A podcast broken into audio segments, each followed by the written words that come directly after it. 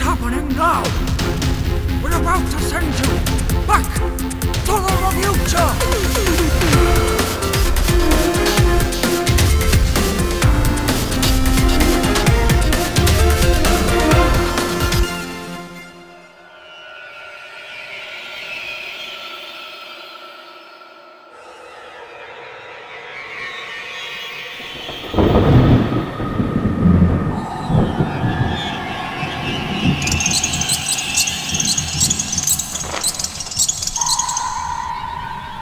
Welcome back, foolish mortals, to part two of the Back to the Revuture Halloween Fright Fest Spooktacular!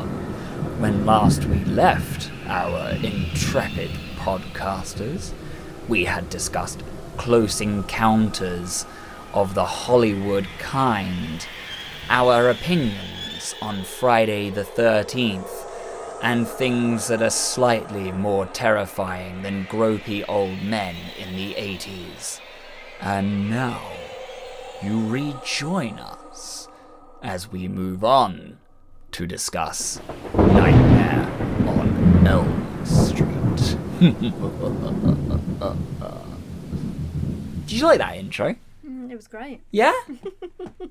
I thought it was really good. I quite liked that. All right, okay, good for you. I didn't need to do a retake or anything. I thought that I thought that was really good.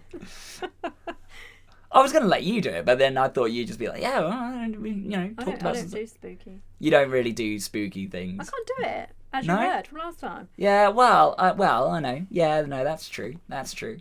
So, our last podcast that we did, part one of our Halloween Fright Fest Spooktacular, we spoke about Friday the 13th. You weren't that much of a fan. Not really, no. No. Despite it being more in line with the kind of horror films that you would prefer to watch over things that are like supernatural or, you know, out of the ordinary. It's a little bit more grounded and real, yeah, essentially. A little bit more true crime, as it I were. I suppose. Yeah, I suppose. Even though we kind of established that the writing on Friday the 13th, by today's standards, little bit lazy. Yeah, very lazy. Well, I don't know by today's standards. I think that would kind of. I I don't think- know. I don't think it's. I think it's just preference. I think they maybe just Hmm. thought that it was a good idea to keep everything kind of back, and then when Yeah. you see it at the end, you go, "Whoa, I wasn't expecting that." Yeah, I think at the time it would have been a little bit like, oh, this hasn't been done in film before. Yeah, I like suppose. there hasn't been a lot in the way of twist endings. Yeah, because I mean, I think I just don't think it was as tense as I thought it No. was going to be. There, there wasn't there wasn't a lot of tension. I didn't think. No. No, it wasn't for the most part. I it was just like like, who's going to get killed next. Well, yeah, I did like when she was being lured outside by the "Help me, help me!" Like yeah, and then nothing like really his- came of that. Well, no, because she was trying to just get her outside, Yeah. and it was like that was kind of like the noise in the lake, wasn't it, of him Yeah. So like, I actually did like that bit because I was kind of creepy. But that's like the only time when I was like, "Ooh." Yeah, that was it. They they did nothing else with that dynamic afterwards, No. and that's why maybe Friday the Thirteenth, the first film, part part the first, Hmm. is maybe maybe not even the the best out of the franchise. I would say, considering that it went no, on. I mean, as, yeah, don't, people but- don't really talk about that one, do they? It's like the iconic part is later when he's got the mask and all that type of thing. That's what you see all the time. yeah, Like you don't see like the rotted corpse of a boy walking around. no, you don't. No, no, no, no, not at all. Uh, like not I, at all. Yeah, I don't know. And I mean, maybe that maybe they thought they were being clever by that boy drown by the boy like pretending to drown so he could get a kiss off her, doing the mouth to mouth thing. Yeah. maybe that was like foreshadowing. Yeah, yeah, maybe, maybe. But uh, But we are now moving on to talk about the 1984 iconic horror movie A Nightmare on Elm Street, directed by Wes Craven, one of the really big names in horror, which is kind of up there along with John Carpenter and maybe a, a slightly more modern name that might be syn- synonymous with horror films is James Wan, who did all of the Conjuring oh, series, okay. you know, some of Insidious. Right. Obviously, Sam Raimi is another name Yeah. That is synonymous with horror, like one of the big ones, doing Evil Dead and Drag Me to hell But he's a little bit and- like. I kind of see him as being slightly tongue in cheek though when he does stuff because it's almost like he does it in a B movie style on purpose. yes, And it's still they're still good films. because that's where Sam Raimi got bit- his origins. Well, that's what I mean. Yes, Yeah. but it's still a little bit. Yeah, I don't know, a bit over the top.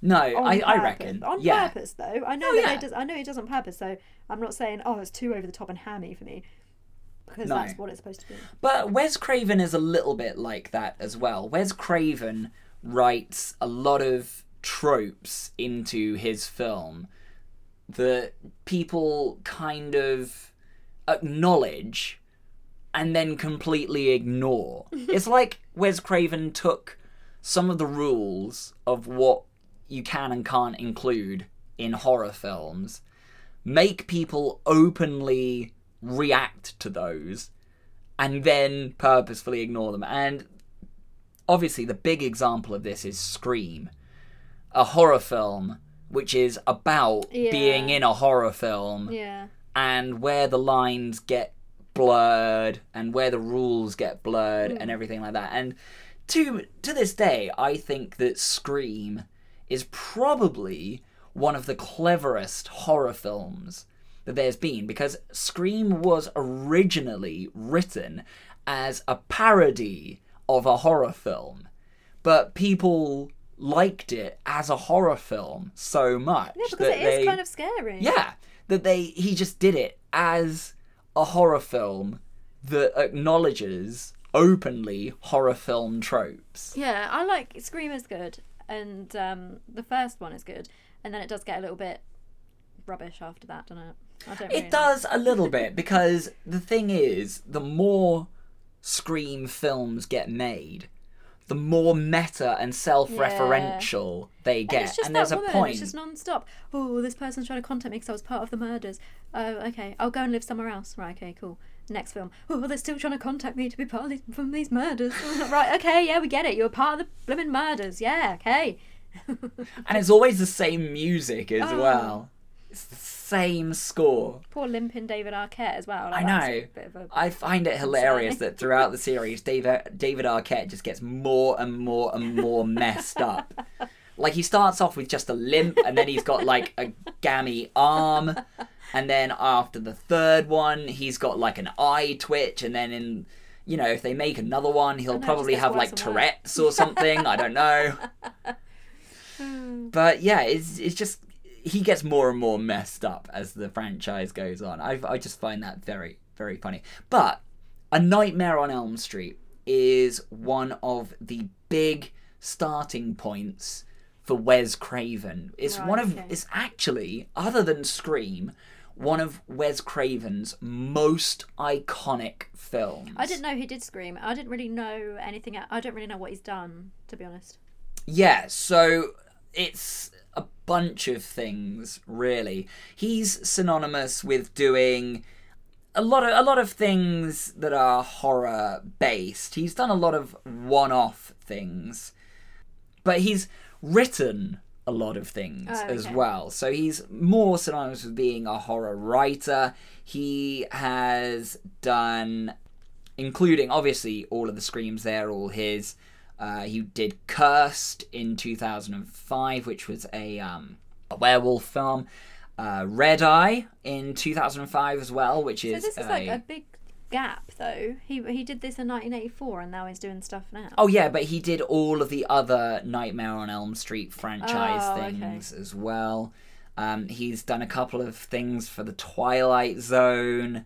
Oh. Yeah, he's done quite a few things. The Hills Have Eyes Oh, in 1977 was his Right, probably his big thing Yeah, yeah. before Nightmare on Elm Street. But They've already remade that. That was old hat now. Oh yeah, I mean a lot of things of his have had a couple of remakes, but yeah, so he's done a lot of things in the horror franchise, but obviously synonymous with Nightmare on Elm Street. Now, Yeah. you, again, hadn't seen Nightmare on Elm Street, and if you want to hear about our close encounter that we had with Freddy Krueger, multiple Freddy Kruegers, at Halloween Horror Nights, you can listen to part one of this Halloween Fright Fest Spooktacular uh, as we talk your way through the Halloween Horror Nights at Universal Studios that we went to. You can also see some footage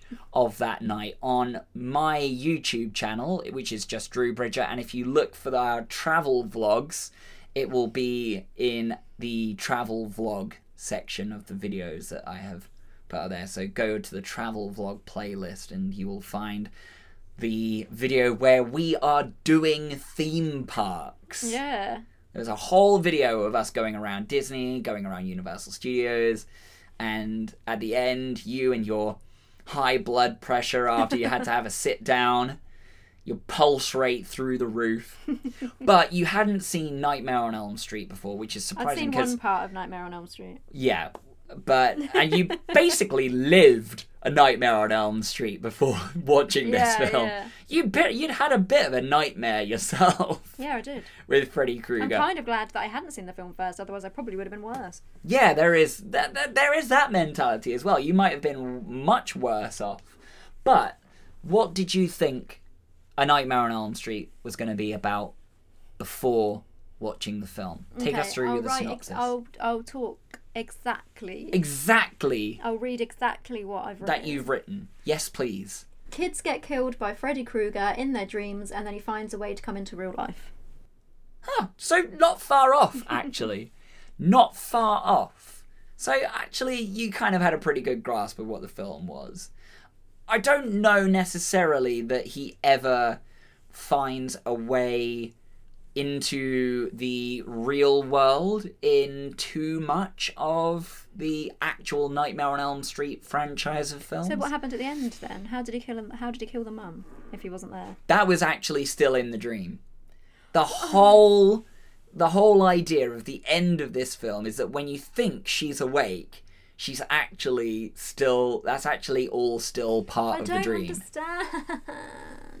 That's another thing that I wrote down. The first thing that I wrote down was don't understand the ending. Don't understand the ending. What do you mean she's awake? What do you mean? So when she wakes up after she thinks she's grabbed Freddy Krueger and brought him into the real world, right? Yeah. That's still in the nightmare. That's still in the nightmare realm. So How is anybody supposed to know this?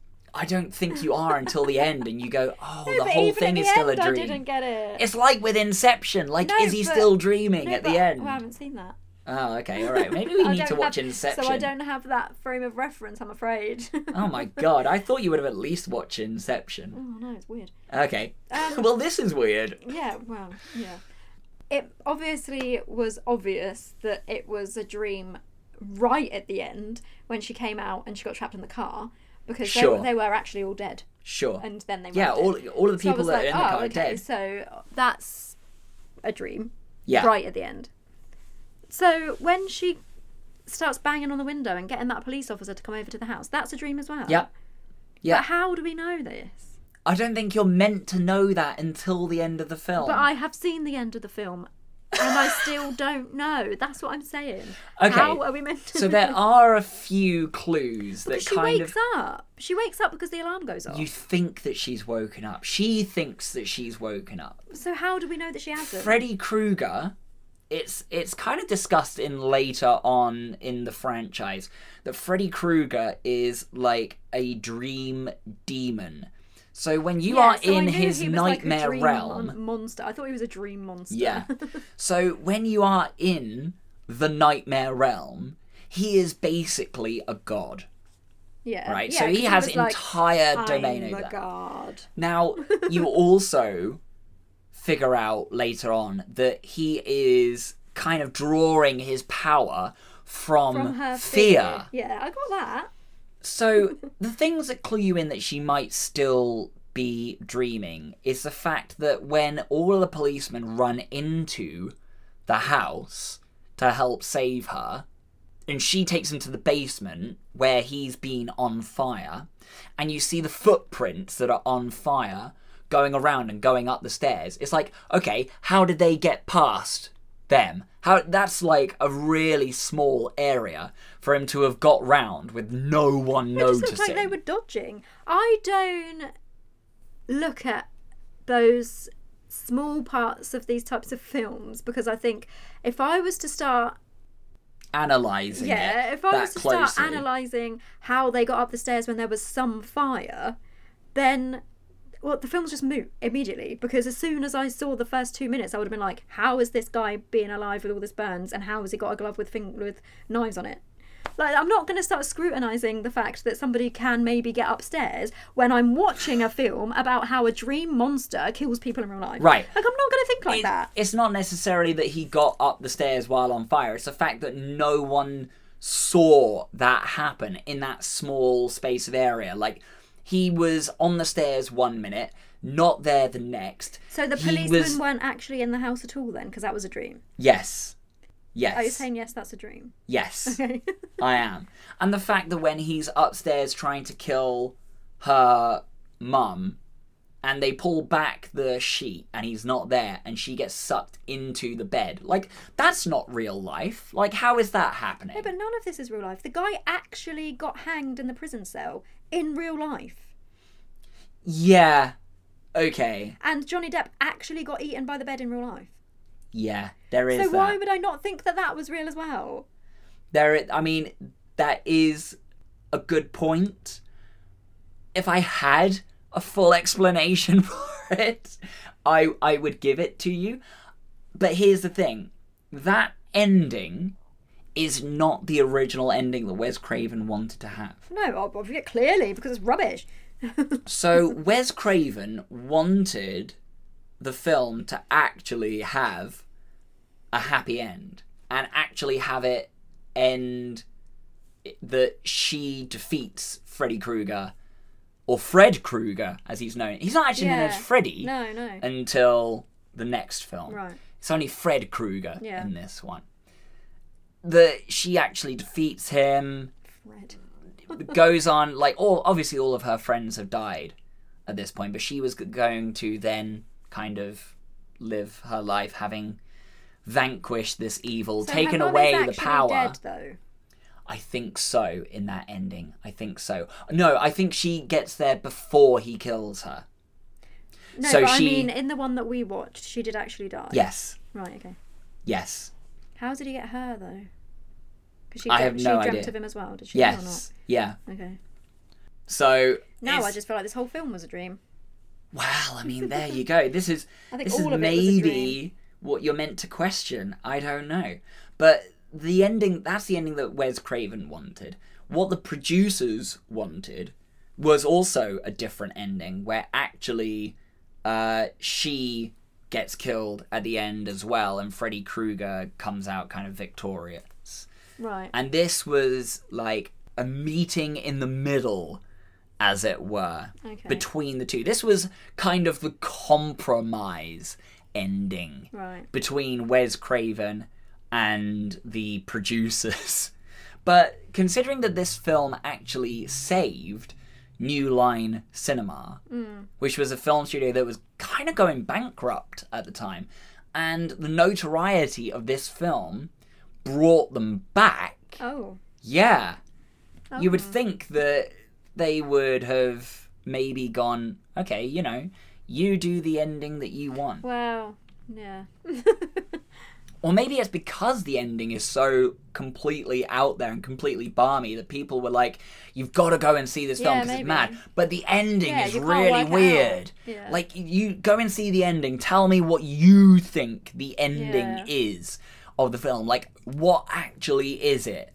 And I and I think it's the fact that she is at that point trapped in the dream realm. oh. So she is no longer Yeah. Alive She in- couldn't wake up because yeah, she she was she screaming, never screaming. woke up. She never so she is trapped in the dream realm Right. and she's just there. She's alive, but maybe in like a coma in the uh, in the real world, and Oh. she's just trapped in the dream realm Because forever I and did think like my whole like a lot of my thing about about the film was the fact that all of the adults in the movie are just completely useless. They are, and they But know. I didn't realise that that was in that that was in a dream though. So when the police officer is standing outside Johnny Depp's house across the street, yeah, um, not coming to get her. Yeah. I thought that was real. So I thought, oh, he's just being completely useless. Go and get help, or go over and Yeah. see what she's screaming about. Yeah. Go and get her dad, like he told you to. So, but he stands there and stares at her for ages and goes, oh, maybe I should go and get help. But I mean, that's another nightmare thing. Like, if you're in if you're in a nightmare scenario, It is, but I didn't and you're realise that she screaming was for help, and dreaming everyone is just looking at you like but no I didn't one realise that is. she was dreaming then. Yeah. Though. I just thought being completely useless. And then when his dad, her dad comes in, and sees the mum being brutally murdered and burnt alive by this Yeah. thing that's on fire, and then she just goes, "Oh, I'm okay. I'm fine. It's fine." And then he leaves the room and leaves her in the room after. Yeah, she's that's really that, like, weird. What? Why are you doing It is that? really weird. And what did you say? It was because she was so full of vodka that she just went up. yeah, yeah, yeah. she wouldn't have burnt so quickly if she wasn't such a wino. She just felt like a fireball, like. so that was a dream as well. yes, all of that bit, all of it, all of it in the dream realm. Oh. And he's torturing her. He's basically torturing her for her fear. And she decides at the end that she isn't afraid of him and he pretends to just like vanish. Yeah, that was weird. And she goes out one door and into the other and into what you think is the Oh real yeah, because world. she goes out of that bedroom door, Yeah. and it's suddenly her front door, and she's with her mum then. Yeah. And you But reckon, oh, why- this must no, be like days that was later the or dream. whatever. I thought that was the dream Yeah. because I thought, well, the mum definitely died because I saw her, so I thought that was the dream, not the other way around. Yeah. No, that is still that is still the dream. Yeah, So, but I know what you mean. I know what you mean. You're meant to think like, oh, that's it. It must That just be days later. But she's still there, and then you realize, oh no, that's still still the dream. So maybe this whole thing has been the dream. right. Yeah. But Johnny Depp did actually die though. That wasn't part of a dream. no, that that actually happened. And I mean, poli- not in the real poli- life, in the film. And the policemen were actually outside. Yeah. Okay. I know, I know, I know. I can already tell what you kind of thought of this film a little bit.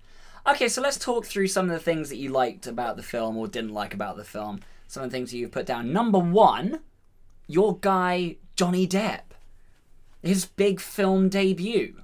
Yeah, I knew he was already. uh, This that was the thing about this film that I knew. That And I thought one. this was actually going to be a little bit of a surprise for you. I was hoping to No, it's that and you'd be like, oh my god, Johnny Depp. No. But of course, the amount that you know about Johnny Depp, the amount of times that you've seen Rango, as previously discussed, how obsessed you were with Charlie and the Chocolate Factory Yeah. in a previous episode. Oh yeah. Not obs- um, Well, I, I, don't, I don't it was foolish of me, foolish of me, Yeah, rookie error to to think that you wouldn't know he was in this. Somebody who's seen Rango the same amount of times as I have is not somebody who's surprised that Johnny Depp's in Nightmare on Elm Street. I already knew that. I mean, that is a fair point. So, what did you think of him in this film? I thought he was really good, obviously. I thought, um, in amongst the cast that was already in the film, I thought he was a shining beacon of acting light. Of course. Everyone else was terrible, and they needed him in Friday the 13th. Oh, yeah. 100%. this is why, because I when I looked at the when you're watching the credits at the beginning and it said introducing Johnny Depp, and I was like, how do they know that they're introducing Johnny Depp? And then when I watched it, I thought, oh yeah, because around everyone else, you could tell that he's going to do something. Yeah. Because all the rest of them are absolute poo. Yeah. I think he was definitely gaining notoriety as heartthrob status He was just point. very natural. That's all. He just acted very naturally. It was just like you would just believe that he's that teenager doing that thing. yeah, Like, I don't know. It's just hundred percent. Yeah.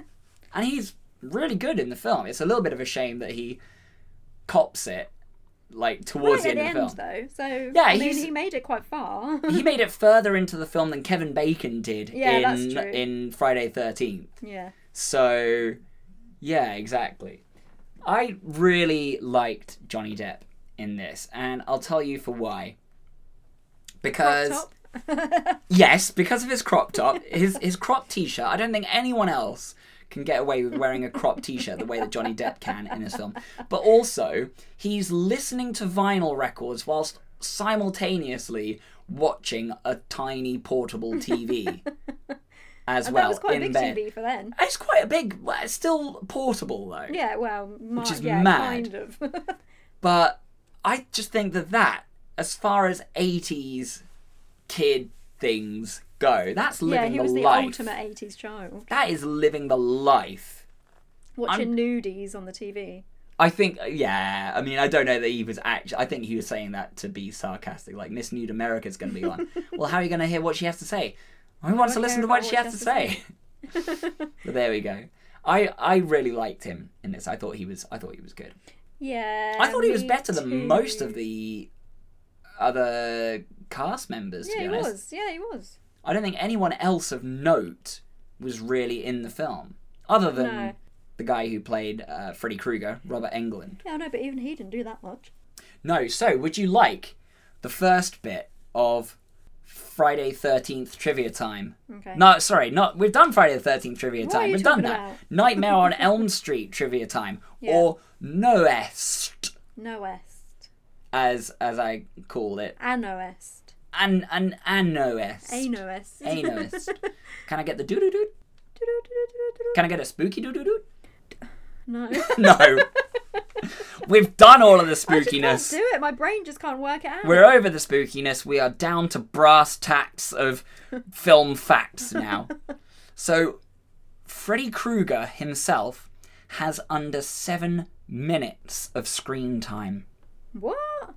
Yep. He is actually on screen for less than seven minutes in the I whole thought he, film. I was actually How surprised weird is because I thought he was in it quite a lot. So Betsy Palmer, who played Mrs. Voorhees, who is actually the killer in Yeah. Friday the Thirteenth, has Double them. almost double the amount of screen time as Freddy Krueger does in the first Nightmare on Elm Street. How weird is that? yeah, that is weird. It's strange, isn't it? Because it, it felt like he was actually there quite a lot. Yeah. I, I was surprised at how much he was in the film, is what I thought. Yeah, That's but so you think when you think about it, it's kind of not actually seeing his face. It's yeah, like I think like his, your his brain glove kind of. or things that represent Freddy Krueger. Or Yeah, that's what I mean. I think your brain kind of fills in the gaps. So like, I don't see, I didn't see him putting the sheet around the guy's neck, but my brain thought, oh, that's Freddy. well, that's yeah, Freddy so- Krueger yeah, doing so that. Yeah. Yeah, exactly. So it's weird how this film is actually cleverer than you initially think it is because when you hear something like that you go you go well no because it was Freddy Krueger doing this oh but you don't see him doing that your brain fills in the gaps Yeah. much like it does in dream scenarios nightmare scenarios Yeah, yeah. Although I did find it funny that the scientist there when actually in reality we don't even actually know what dreams are. Right, They're just mysterious. except you're you're literally a dream scientist. so actually, yes you do. You just Well, don't no, know he's a sleep therapist. He's a sleep. He's okay, a he's a sleep therapist. But we actually do know what dreams are. It's the brain subconsciously processing and analyzing and sorting information that we've had through the day or anything like that. We just don't know why it does that. Is what they were meant to. Right, okay. I mean, I just thought that was a little bit of a stupid bit of dialogue. We don't. we still don't actually know what dreams are. Well, they Well, don't yeah, know, you well, do. They don't know what those dreams are. Well, she, yeah, you don't know what she's dreaming. That's true. But then he goes on to do all of the technical jargon. It's like, oh yeah, she's definitely dreaming now. She's in REM sleep. Mm-hmm. this It's like would normally be plus five. Plus or minus ten is what we would expect to see for a And nightmare. then it goes you to know. like 50, and she's like, whoa! So actually, he does bloody know what they are. yeah. what other things did you put down? Well, because I didn't know that none of that was a dream, I pretty much just put down all the ways that I thought the adults were being stupid, like leaving her in the room by herself after her mum got burnt to a crisp and not going and getting her when she was because I didn't know that wasn't real. yeah. It's just just ruined all my notes. also, I find it I find it very funny that the mum went and got all of the security bars for the windows and took down the trellis so that no one can climb up it and, Yeah. every- and anything like that.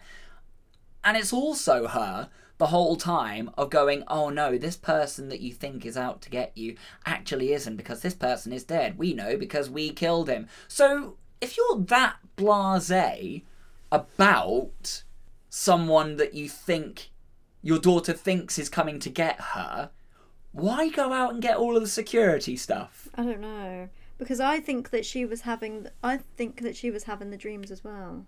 Maybe. Well, I don't know actually, because at first, when obviously before the explanation, when she said at the funeral to the mum and dad, um, "Oh, I know who it is. It's a guy with a stripy jumper and knives for fingers." You know that sort Yeah. of thing. They both kind of looked at each other and looked at her like, "Oh," and I thought, "Oh, they've dreamt of him as well when they were younger, like when they were a teenager. It happened to them as well."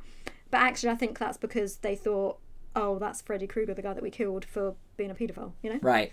And that's not actually mentioned in the film because they had they actually had to No, change just- that Oh, for I for no, this first just film. Kind of, I just assumed Yeah. that's what was going on with the way the mum told the story. Well, it's later on in the franchise that you get more of a backstory behind who Freddy Krueger was, the Oh, fact that he was born because his mum had had sex with a bunch of maniacs or whatever, so he was already like pre predestined to be a murderer or whatever. okay. But it's later on in the franchise that you kind of get the impression that the reason he has the knife glove was that he used that to like molest kids with. In this first film, they wanted to avoid the implication. They only implied that he had like maybe done things to kids, but they outrightly said he was a child murderer because they didn't want to predicate the entire film on like child molestation because that had had a huge notoriety in actual news articles around the time oh. and they didn't want to be seen to be cashing in on the idea. I just assumed that that's what she was getting at. Right. But I mean, again, it is implied. It is implied, but it's never outrightly said No, that that is not, no. kind of what happened. It's just that he was a child murderer right. and he took these children Well, back to his boiler room and that's said- where they he killed them Yeah, but that's what made me think of it because she said he took them back to the boiler room, and Where he kept his kids. Them. And then I was like, oh, obviously something else happened in between that time. Yeah. But that obviously kind of goes into a little bit more detail later on. They wanted to avoid that. And that's what I can't understand. How did the daughter, having lived in that neighbourhood round about um, 18 years or 17 years or whatever, not never have heard that story before? Yeah, I know. It's a weird thing to have. And it's like it's almost like because it never went to trial. She said it never really went to trial. The judge got fat off of the trial. The lawyers got fat off the trial. But because someone had signed paperwork wrong, he went free. Yeah. So there wouldn't be that much of a news Where story he about then, though? it. Went free They- where? Just they let him out. They just But were how like, did he off end up in go. people's dreams though? because this is again you it goes into it later on in the franchise how he went to hell after being killed by all of these people burnt alive in his own boiler room Yeah, yeah. made a deal with the devil Oh, to right. bring Oh, him souls Okay, yeah. by being a dream demon Right, okay. essentially so it's a whole weird Yeah, I just thought it was weird that she'd never heard that story before, given the fact that her mum was the one that Yeah. killed him and her dad is a police officer. there's a bunch of yeah. You would think that he, she would have heard about that story before. yeah and it- obviously being a police officer you kind of want to turn a blind eye to the fact that your wife was part of this lynch mob that murdered a guy even Well, I though mean- that guy was a child killer Yeah, he was supposed to be dead, basically. That's so I thought, you as a police officer you're kind of like well i kind of know about this but i need to like cover it up. Maybe that's why they divorced. yeah maybe maybe So, like, I understand kind of saying, oh, I'm going to shield my child from this stuff because it's horrible because both, Sure. parents, both parents were probably involved in it. Yeah, because you don't want your child to think of you as being someone that has the capacity to go out and kill someone, no matter how bad that person is. No, but you'd think that, like, other kids at the school would be like, oh, you know, because your mum was part of the group, you know. Part of the group of what? Well, you know. Well, you know. just- Well, no, I don't know. Please tell me. Yeah. But the only implication that other people know about this, or that this is a legendary thing, is the song that you hear them, the kids singing Yeah, the so start. they're singing the song, yeah. One, two, Freddy's coming for you. Three, four, better lock your door. You know, it's, I'm not going to do the whole thing because I would just waste time. That is Precious, precious yeah. time that we have to analyze A Nightmare on Elm Street. Uh, would you like another little, little bit of Nightmare on Elm Street trivia time? Okay. I know it. Oh, thank you. Get this. Here's another cool statistic for you. Get this. cool statistic. Oh, is you're that- gonna like this. All right. Over 500 gallons of fake blood were used during the filming of Nightmare on Elm Street. Mostly on that part when they shoved it through the bed hole. Now, this is an interesting thing. For that exact shot, they had to replicate the room that he was in perfectly, but upside down. That's what I was going to ask. Are they actually pouring it down? They're actually Yeah, pouring it that's what I down out of a hole, which is why it looks like it's coming out of the bed in such a like Straight straight line. Line. why- yeah. Because if you look in the background, it it bounces off of one of the lamps and goes in a different direction. That's what I was gonna ask. And like pours off of it, and yeah, so they replicated the whole room upside down Yeah. and put a camera in there upside down as well, and then just poured it through the top of the hole. Yeah. Very, very clever the way Yeah, they did it. clever. But they had to spend ages replicating everything in there, but upside down. Hmm. Very, very strange. Had to, the amount of stuff that they had to glue down, you know? Yeah, I think that is one of the most expensive shots that they did Probably. for the film. I mean, both Friday the 13th and Nightmare on Elm Street were filmed on relatively low budgets. Well, you could tell that Friday the 13th was a low budget. Yes. Filmed out in the woods, no way near anyone yeah, else. yeah. Small fact about Friday the 13th, they actually filmed it at a summer camp out of out of summer hours. Ugh. That camp is still in use today and they have a wall in one of the main rooms at the camp that is all dedicated to Friday the 13th and a bunch of uh, props and photos, set photos, and everything like that from the filming of the film. Gross. So you can actually go I would there. never go there. You can actually I go. Should we actually go go there. there? No, but it's an, an actual summer camp that is still um, working today. Um, not so much the stuff for Nightmare on Elm Street, obviously, but I do think that that shot was one of the most expensive things of the film. Yeah. I think they used a lot of the budget of the film and a lot of those 500 gallons of blood. Yeah, just when on you because when you think about it, they had to use the fake blood to do the blood trail going down the school hallway Yeah, because where she's like seeing her friend get dragged. well. Yeah, yeah, yeah. So all of this kind of stuff, and especially Tina getting killed at the start. Yeah, that was a lot of blood as well. Tina. Uh, it's all I can think of when I hear Tina. Tina now. Tina. It's Tina Belcher.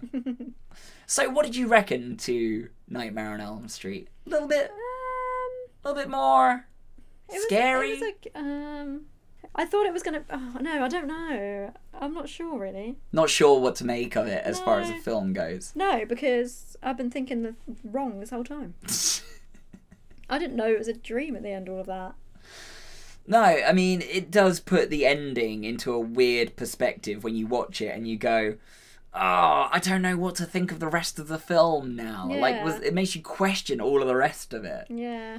But it's also weird to think that Friday the Thirteenth, to an extent, but mostly Nightmare on Elm Street, so much of their income has come from merchandising. Yeah. Like the Freddy Krueger glove and hat is a notorious bit of merchandise.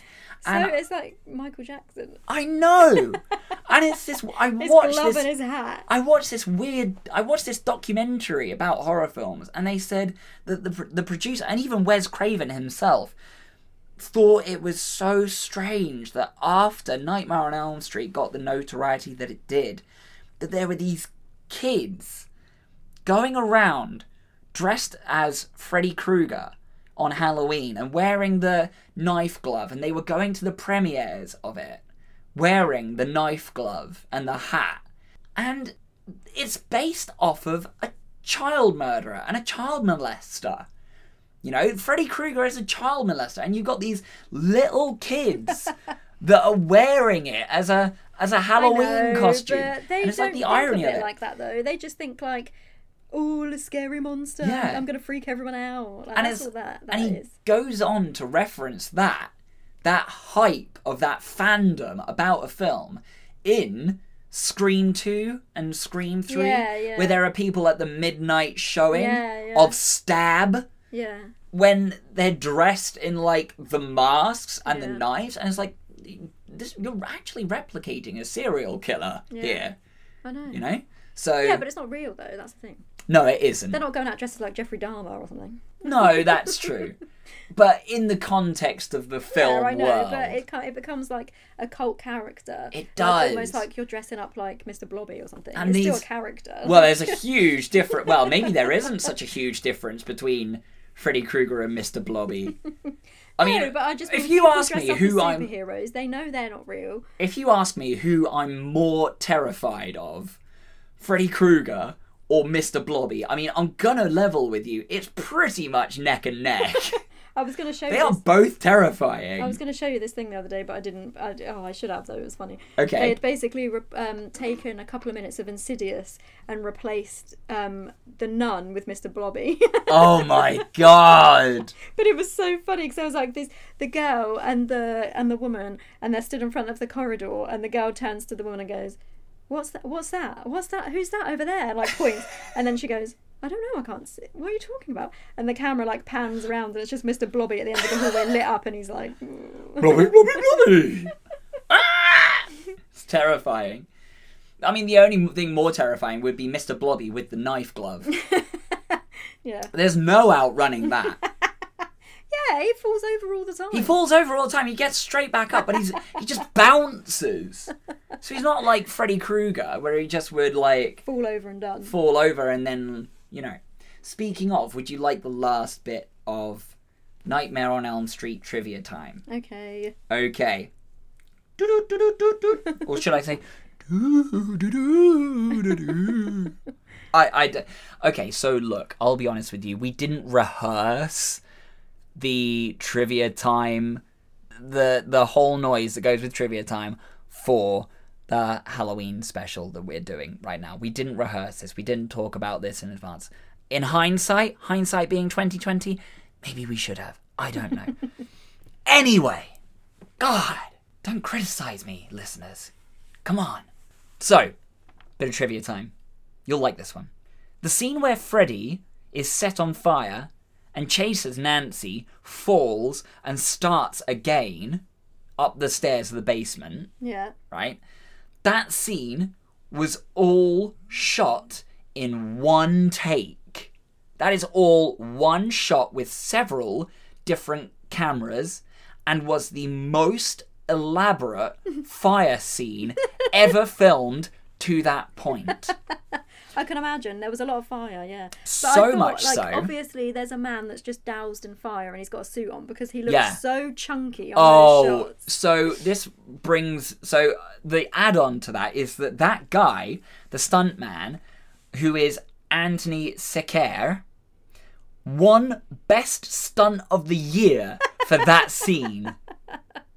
Now, I don't know who's giving these awards I don't know. for best stunt of the year because it's definitely not Oscars, Stunt Oscars? but maybe in the industry. yeah, it's I like, don't a, it's know. like a Tony. They must have awards, like stunt awards. They must do. yeah. Well, so that obviously, 'cause he got stuntmen get their award. He won best stunt of the year for I that mean, scene. that he was on fire for a long time. Now, obviously, in 1984, they probably didn't take into consideration the fact that we would be watching this some f- nearly 40 years later with 1080p resolution Blu-rays, yeah. you know, versions of the film to be able to see that the guy is obviously quite chunky, has a lot of fi- flame retardant material padding him out, Yeah. you know. But it's a pretty long shot to be on fire for? Yes, he was on fire for ages. He was. He was running up the stairs and everything. Yeah. Yeah. And then, you know, again, all in one shot, he walks up, chases her up the stairs, falls back down, and goes back up. Yeah. All in one go. Yeah. That's it a was long shot. Yeah, it is. I don't know what film would have done a longer one than that, to my knowledge. I can't think of one that has I, a I longer Really, I really. I'm on fire shot than that.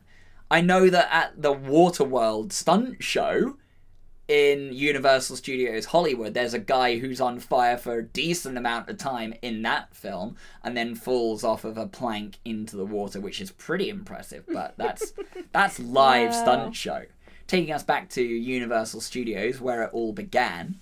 We didn't even have time to watch the Waterworld stunt show when we went. We were too busy doing no. other We things prioritised.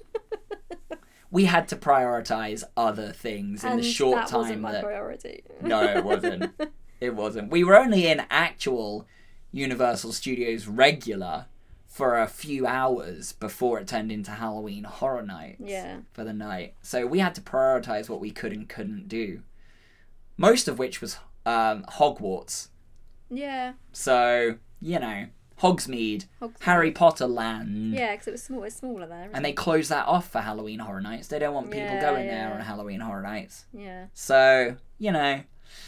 But, yeah, that's a pretty good stunt. And I, again, that's where a lot of the budget went in that in that shot. And I and sadly, I don't think that that's even the most notorious part of the film. It's not like people were rushing out to the film to go and see this one man stunt. on fire for ages. No. No, that doesn't happen. I mean, sure, it added to the film when you're watching it, but I don't think it's a, why a lot of people were rushing out to to see it. No.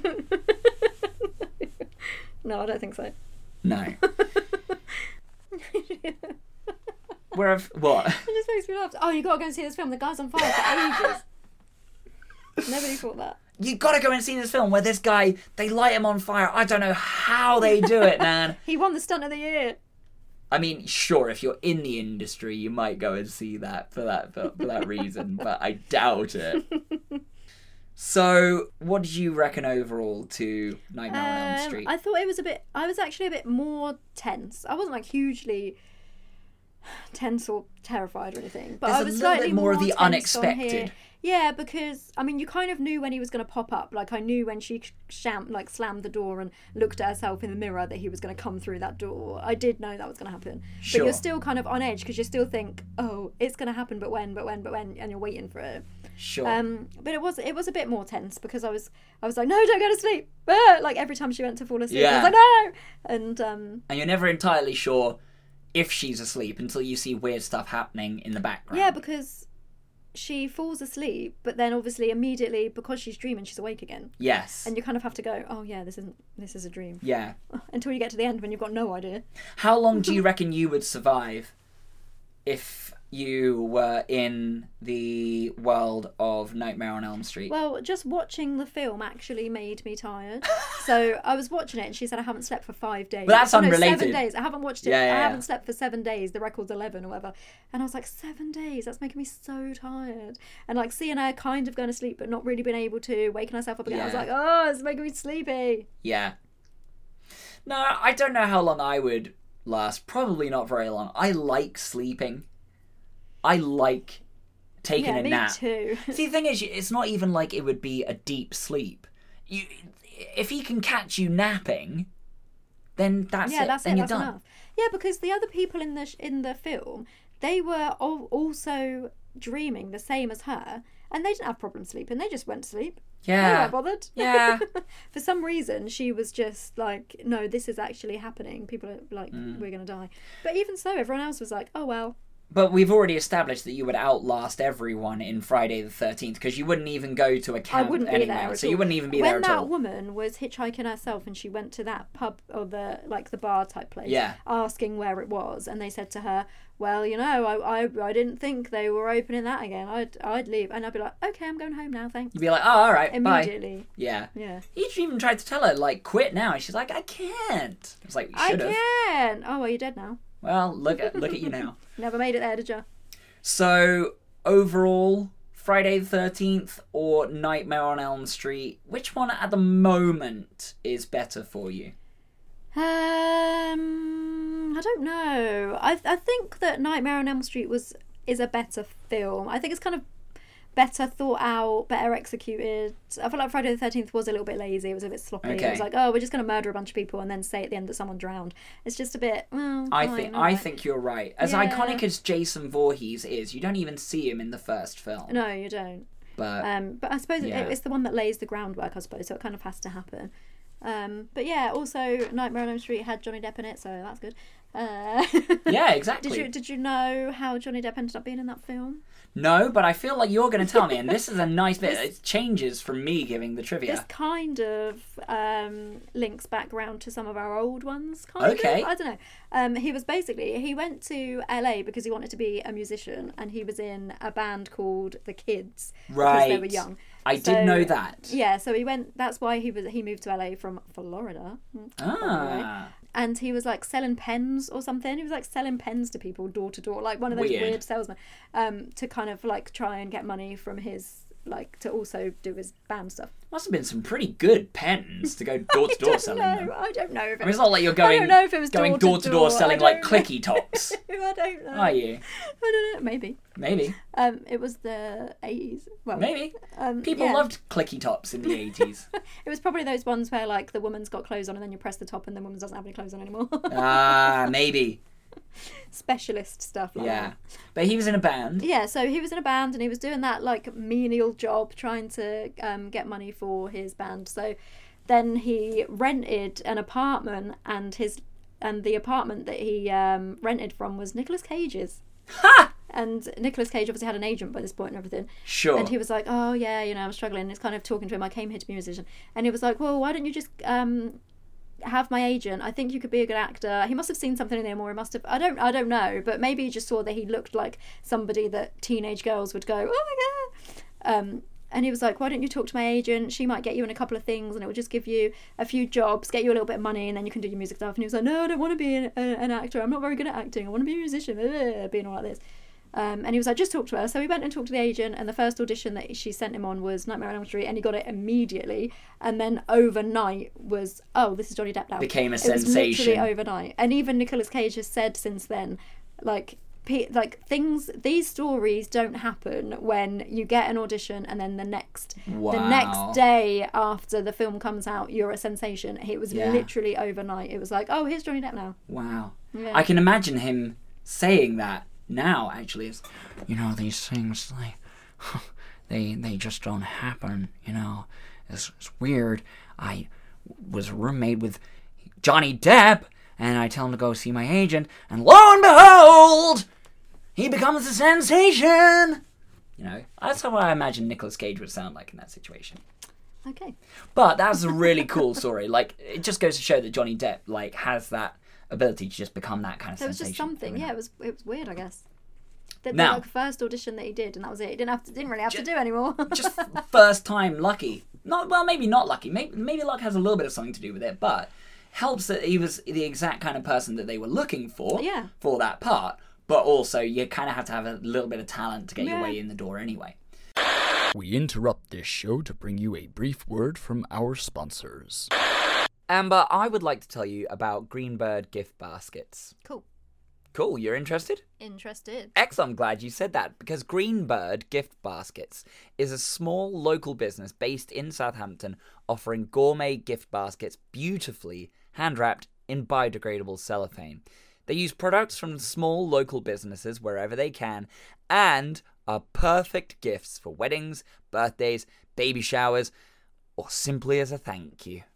We are passionate about supporting small local businesses who offer delicious products and share our values on sustainability. There is a selection of baskets available online, Greenbird gift baskets at square.site, and all baskets are totally customizable for dietary needs and tastes.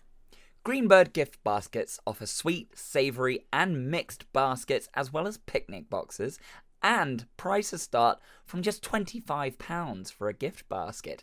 Amber, they can even add wine or fizz for an extra special touch. Collection is available from Southampton or they can deliver to surrounding areas. So visit Greenbird Gift Baskets at square.site and check them out on Facebook and Instagram at Greenbird Gift Baskets. Oh, and make sure to tell them that Back to the review Revuture sent you, yeah? And now we return to your regularly scheduled programming. Now, do you want to? I'm going to leave this next part up to you. Do you want to give me a rating on each of the films? Or shall we play a game first? That sounds sinister. It's a little bit sinister, but there could be prizes involved. Prizes? Maybe. Maybe there's prizes don't have involved. prizes. well, I don't have prizes on me, but we can work things oh, out. oh, okay. Okay. So do you want to play the game first, and oh, then we'll do a rating at the All end? right then, yeah. All right. Well, Amber, it's time to come on down because we are about to play Slash or Fiction. I'm going to play some game show music here, right? game show music is going to go in here. Let's play Slash or Fiction. I have here one, two, three, four, five, six, seven, eight questions. Oh no. Okay All right then. about both the Nightmare on Elm Street and Friday the 13th franchises. Okay? Now, a couple of them are going to be based on true or false answers, and the other ones, I'm going to want you to give me which of the two franchises you think the answer is, and the statistic that you think is the winning one. Okay. All right. So here we go. I'm going to start you on a nice, easy one. Let's play slash or fiction. Question numero uno. Which out of our two killers has been to space? True or false? One of these killers has been to space. Either Freddy What do you mean true Krueger. or false? So one True of or them, false? One of them has definitely been to space, and I just need to work out which one. No, true or false? One of these killers Oh, has right. been to space. Oh, um, I'm gonna say true because I think that seems so outlandish that it's actually real. Okay, which one? Freddy Krueger or Jason Voorhees? Freddy Krueger. Are you going with Freddy Krueger? Yeah. Okay, well, I, I'm. I'll tell you what. Because I asked it as a true or false one, you said true. Yeah. Right. Okay. I'm gonna let you have that as the correct answer. ding, ding, ding, ding, ding. Well done. It is went It to is. Jason Voorhees to went to space. Why? He went to space in Jason X. Why? So the storyline of that is, is that this is blooming guy? basically that. Wasn't he drowned in the fifties? Oh, look, there's a whole thing. Right, There's okay. a whole thing. But basically, he uh, ended up getting uh, cryogenically frozen. Oh. And on the first mission into space, they were taking cryogenically frozen material into space to see how they would react to space. And part of that cryogenically frozen material ended up being Jason Voorhees. Oh dear, that's not a good idea. Yeah, I know, right? So, question two. Let's play slash or fiction. Do you like the pun that I did with slash or fiction? Do you like slash fiction? Oh, okay. Yeah? See what I did? Slash or fiction. Right. Right. Who had the most follow up sequels to their original films? Jason or Freddy? Freddy, I think. Really? Yeah. How many do you think Freddy had? I don't know. Um, Nightmare on Elm Street, Nightmare on Elm Street two, three, four. Freddy versus Jason. Freddy gets bummed. No, I don't know. Pretty good. You know, you don't get to count the Tom Green Freddy got fingered as one of the. No, no, that doesn't count. So you're saying Freddy. I'm afraid it's Jason. Jason Voorhees. like a Freddy fourteen or something.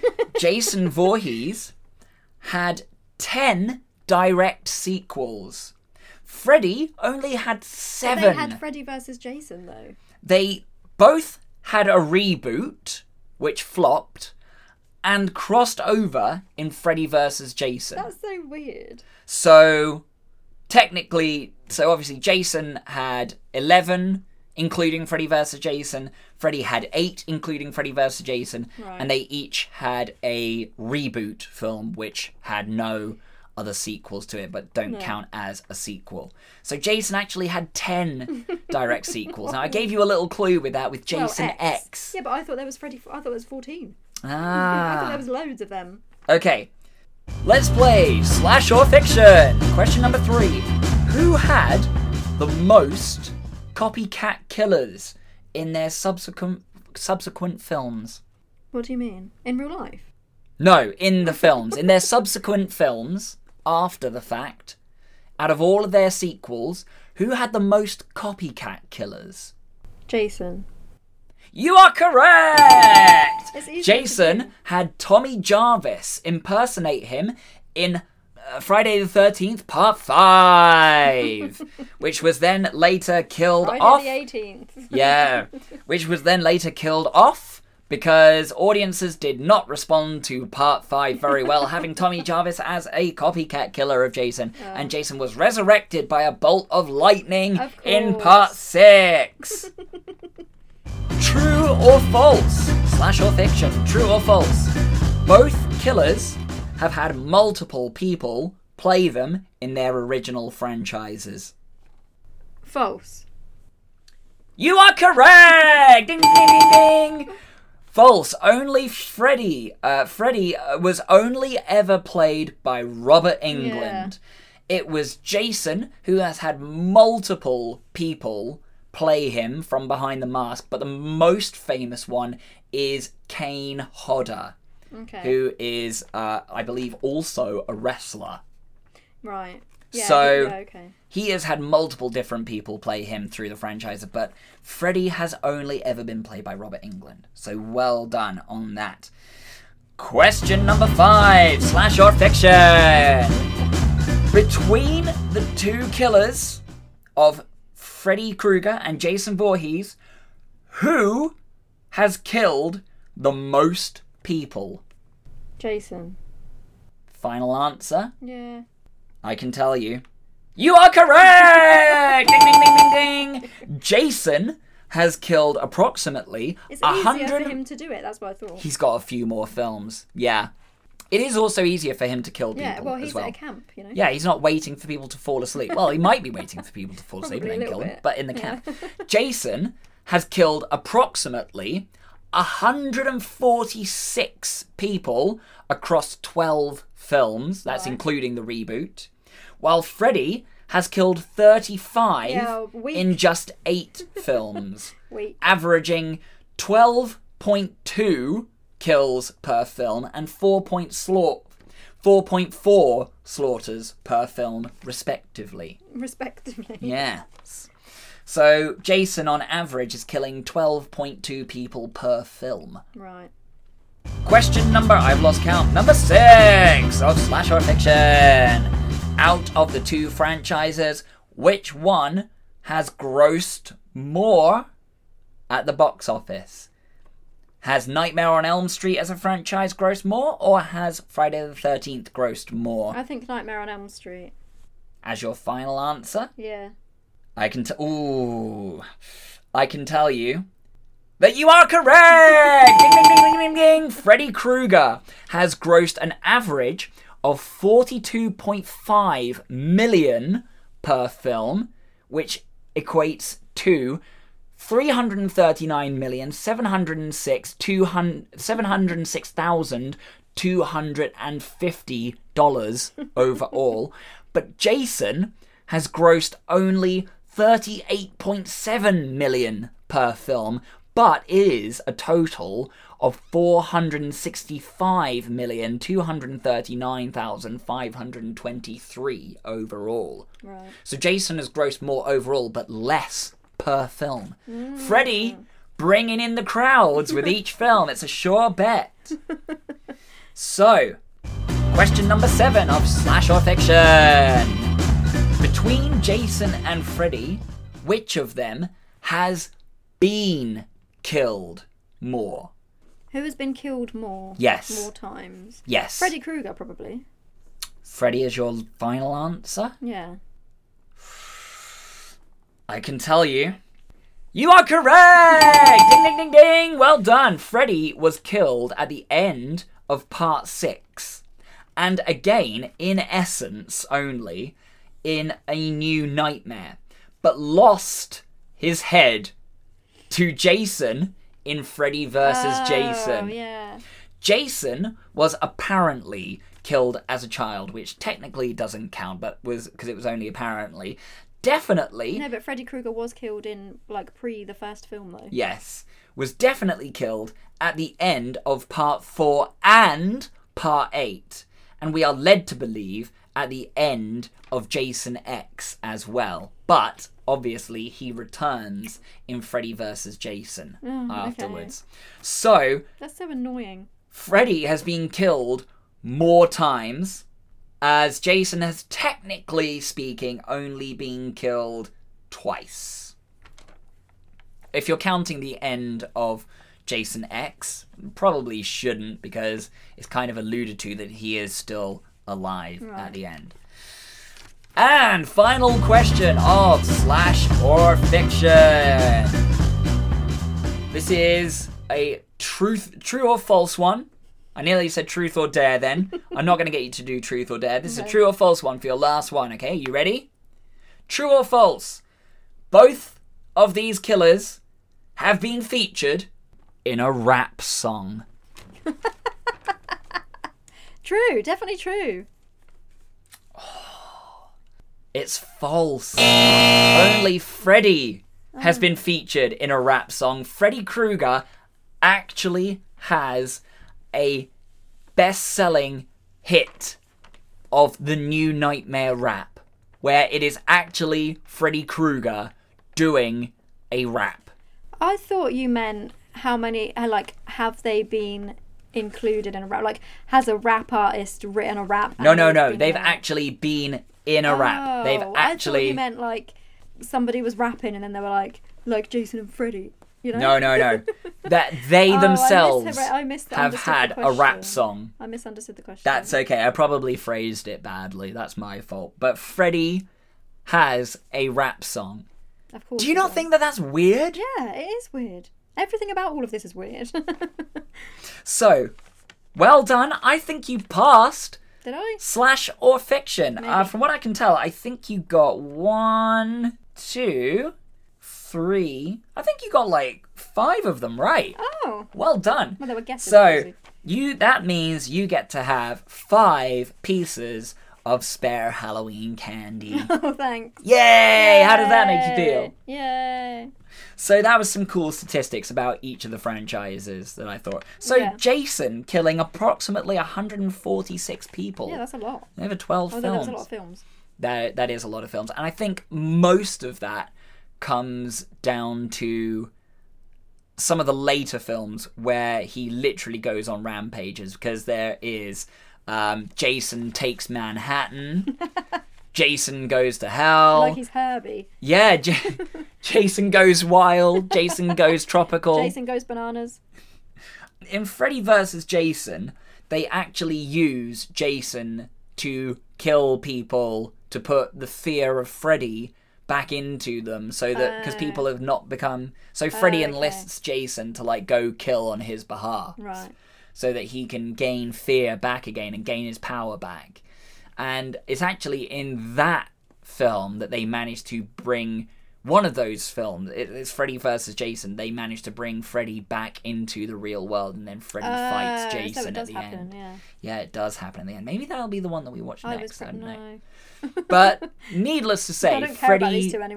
Freddy versus Jason is a little bit of a terrible film. It's kind of terrible, but kind of awesome because it's so terrible. Yeah. But it's got like that really, really bad new rock soundtrack. Oh no. Yeah, it was it was pretty terrible. So Friday the Thirteenth was followed by Friday the Thirteenth Part Two, Part Three 3D, Part Four, the final chapter, uh, Part Five, A New Beginning. Now it was Part Five where it was an impersonator Oh, okay. who is a copycat killer of Yeah. Jason, which is why it's called A New Beginning. Part six, which is Kill or Be Killed, which is obviously Jason coming back.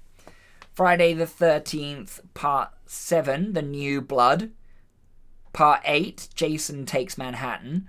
Part 9, Jason Goes to Hell, and then Jason X. Jason goes to space. Jason Jason in space. and then for a Nightmare on Elm Street, Nightmare on Elm Street was followed up by Uh, Nightmare on Elm Street Part, part 2, Freddy's Revenge. Part 3, Dream Warriors. Part 4, The Dream Master. Part 5, The Dream Child. Oh. Uh, part 6, Freddy's Dead, The Final Nightmare. And then Wes Craven's A New Nightmare, Right. which resurrected uh, uh, Freddy Krueger. And then obviously he crossed over in Freddy vs. Jason as well. Yeah. Oh, So. a busy boy, isn't he? They're all busy boys. So, let's get some ratings for these films, shall we? So, shall we do Friday the Thirteenth part, uh, f- part, part the first first? Friday the 13th. Friday the Thirteenth part the first. What is Friday the Thirteenth going to be out of? I'm giving it out of yellow Macs because everyone was wearing yellow Macs, and I really wanted a yellow Mac. And then I watched this film, and everybody that was wearing a yellow Mac got kind of got killed. Well, And not everyone, because Now you don't want one Alice, so much. Was, Alice was wearing a yellow Mac, oh, she managed she to live. didn't get killed. Yeah. Maybe the yellow Mac protects but, you. No, because she took the Mac off and then she didn't get killed. Maybe Oh. if she'd kept the Mac on, she would have got killed. Oh dear. So, Oh, so. I don't know about that anymore.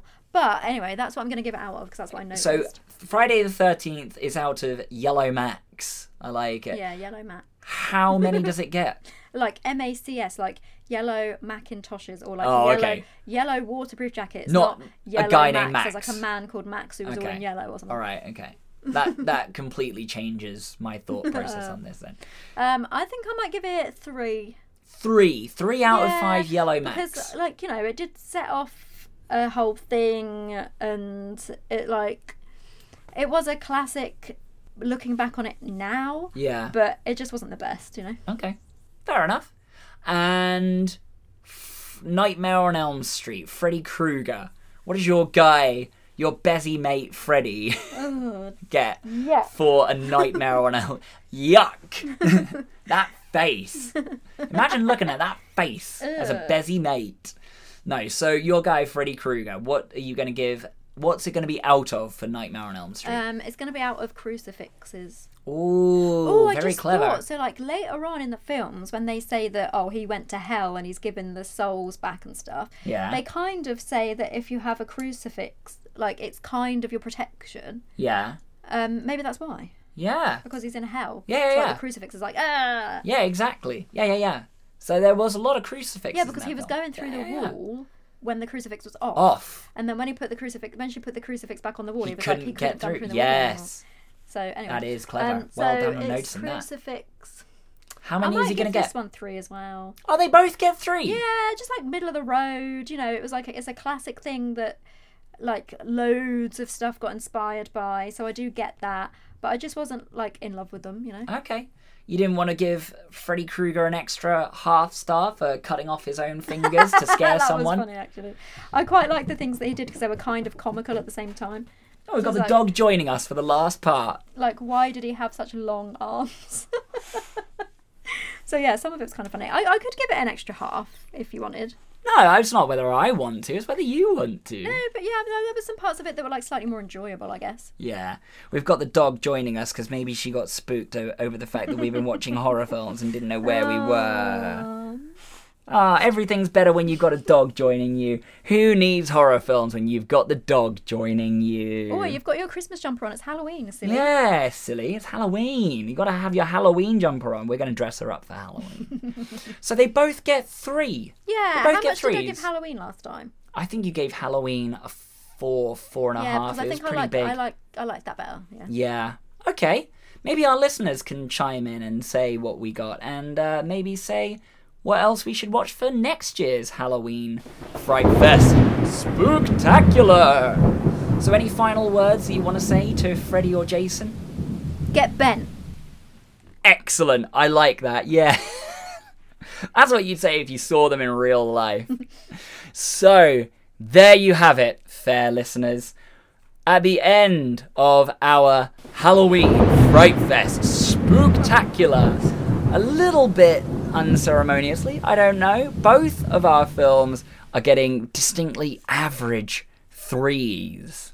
So three out of five yellow Macintoshes for Friday the 13th, and three out of five crucifixes for Nightmare on Elm Street. But What do you all out there think that are listening? Are you a horror buff that thinks that these films are way more iconic than they've been given credit for? Or are you a bigger fan of the rest of the franchise as a whole? Do you think that maybe it's the sequels that make these franchises what they are and their notoriety?